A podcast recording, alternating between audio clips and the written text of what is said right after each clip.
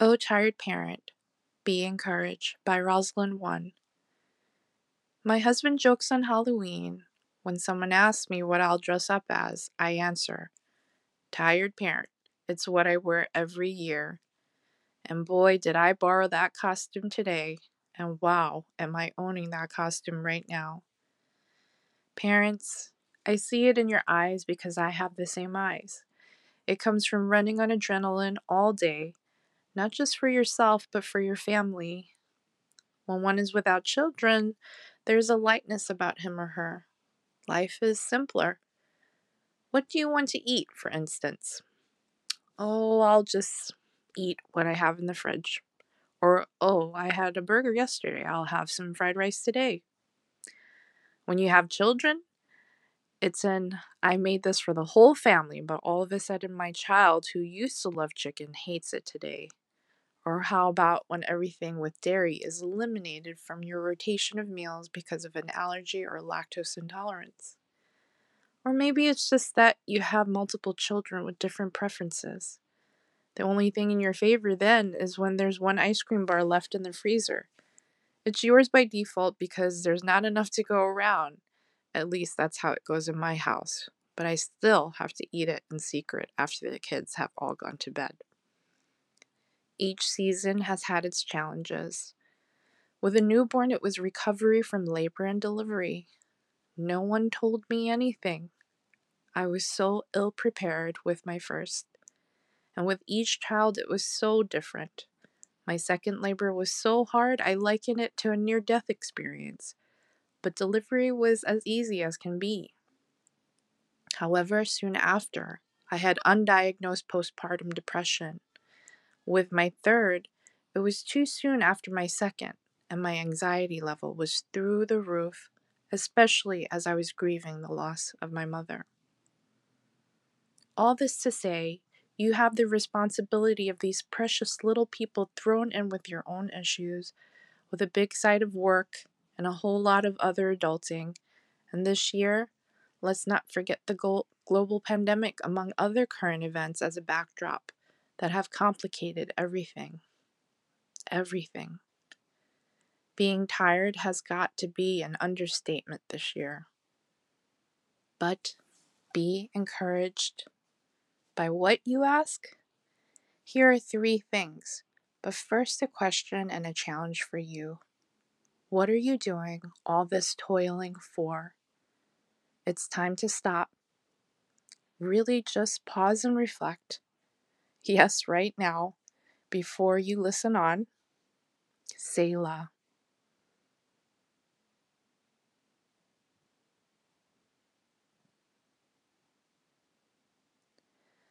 By the way, the following 3 points come to you after inspiration from a church staff meeting.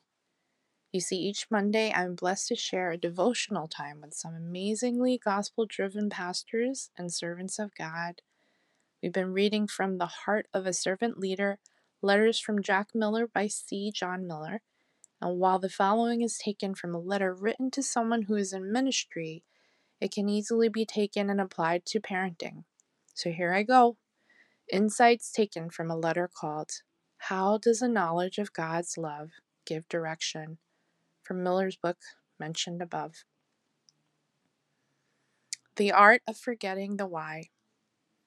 We often get so busy with the doing of all the good things for our children, our families, and ourselves, we are lulled into a false sense of what we deem is good and a must. It could be anything from preparing an Instagram-worthy feast to releasing butterflies you raised from when they were caterpillars. It could be that one-on-one time you spent with your daughter or a myriad of activities your child is involved in.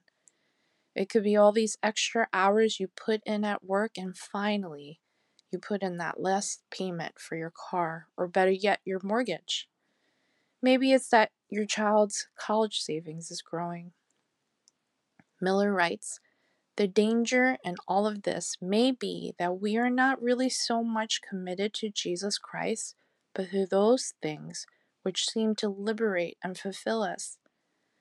That which seems to be an art because we do it so well, the art of forgetting really has just become a curse. With all these things, I don't really need God. My children are happy and healthy. I'm content. We begin to live as if this world is ours for eternity, when the reality is, when we return to dust, what matters most is what we have in Christ, how quickly we turn good gifts into idols. Maybe it's the opposite. Maybe it's that you look around and wish you could have had all these things that others have, but for whatever reason, it's not in your reach, and the stress of it is weighing you down. Maybe you're overwhelmed by loss, or you are healing from a traumatic event that feels like an unsurmountable mountain to climb. We are not lacking in reasons to forget the most important. We are loved by our Father. O wayward child, whatever you are tired from, come back home to where your Father's everlasting arms are waiting to embrace you. Remember what it is He has done through Jesus Christ, His Son, and remember His words. Come to me, all who labor and are heavy laden, and I will give you rest. Take my yoke upon you and learn from me, for I am gentle and lowly in heart, and you will find rest for your souls. For my yoke is easy and my burden is light. Matthew chapter 11, verse 28 to 30. Stop carrying burdens you were not meant to bear, for what you have already in Christ is sufficient. Repent, remember, and be restored. Devotion to Christ. Do you remember now the joy of your salvation, with the part that we couldn't do finished in Christ? There is a work we must do. Miller describes it as saying no to my will, ambitions, and desires in a total way frequently. It is carrying of the cross and a following in Christ's footsteps and saying, not my will, but yours be done. It's the difference in making a decision for your children and family based off of what is eternal and kingdom-minded, even with your flesh telling you to live for the here and now, and what is pleasing to the eye. Do not be deceived. Be reminded that devotion to Christ, rather, is infantry work, slogging through the mud and wet, digging in and holding the ground when under attack, and above all, sticking to the basics of His will revealed. While this is work that we must do, and it is hard work, this is a work and a struggle that's end result has already been won for us. The difference is in the struggle and the doing, and the work with devotion to Christ. There is a forming of our hearts, a fellowship with Christ, a beautiful adventure into sanctification. It is not a chasing after the wind, or a heedlessness as Miller describes it. How gently He calls us to Himself, and how He longs for our children to be devoted to Him as well, for His glory, our good, and our children's good. Sticking to the basics. Finally, Miller mentions in the above quote, sticking to the basics of His revealed will. As I read this part, I wondered what this was referring to. I think I had been so detached from the basics and so distracted by busyness, I had forgotten the simplicity of doing what God requires. And you shall love the Lord your God with all your heart, with all your soul, and with all your mind, and with all your strength. The second is this, you shall love your neighbor as yourself. There's no other commandment greater than these. Mark chapter 12, verse 30 to 31. What might this look like for your family? Number 1, simply remembering the covenant God who loves you. My son randomly proclaimed the most beautiful alliteration today. God is a covenant keeper and a promise protector. We have a heritage in the Lord, where all of Scripture reads as evidence of what a good and loving Father is, does and will do. Number 2, bringing your idols to the Lord in repentance. The memory verse that the children are learning in Sunday school says, "I am the Lord, that is my name.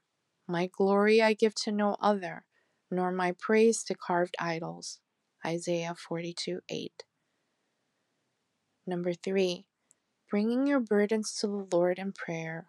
Miller says, "Truly, faith born in prayer is," quote, "the victory that overcomes the world," end quote.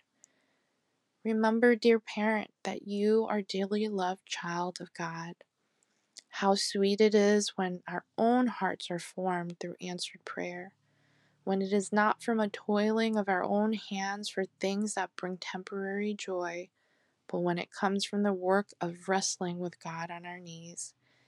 Even if the outcome is not what we originally asked of Him, it is a change in our hearts to be conformed to His will for our good and His glory.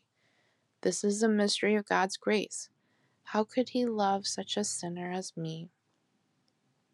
How sweet it is when we go to Him with the tiniest detail, something as superficial as the last ice cream bar in the fridge after a hard day.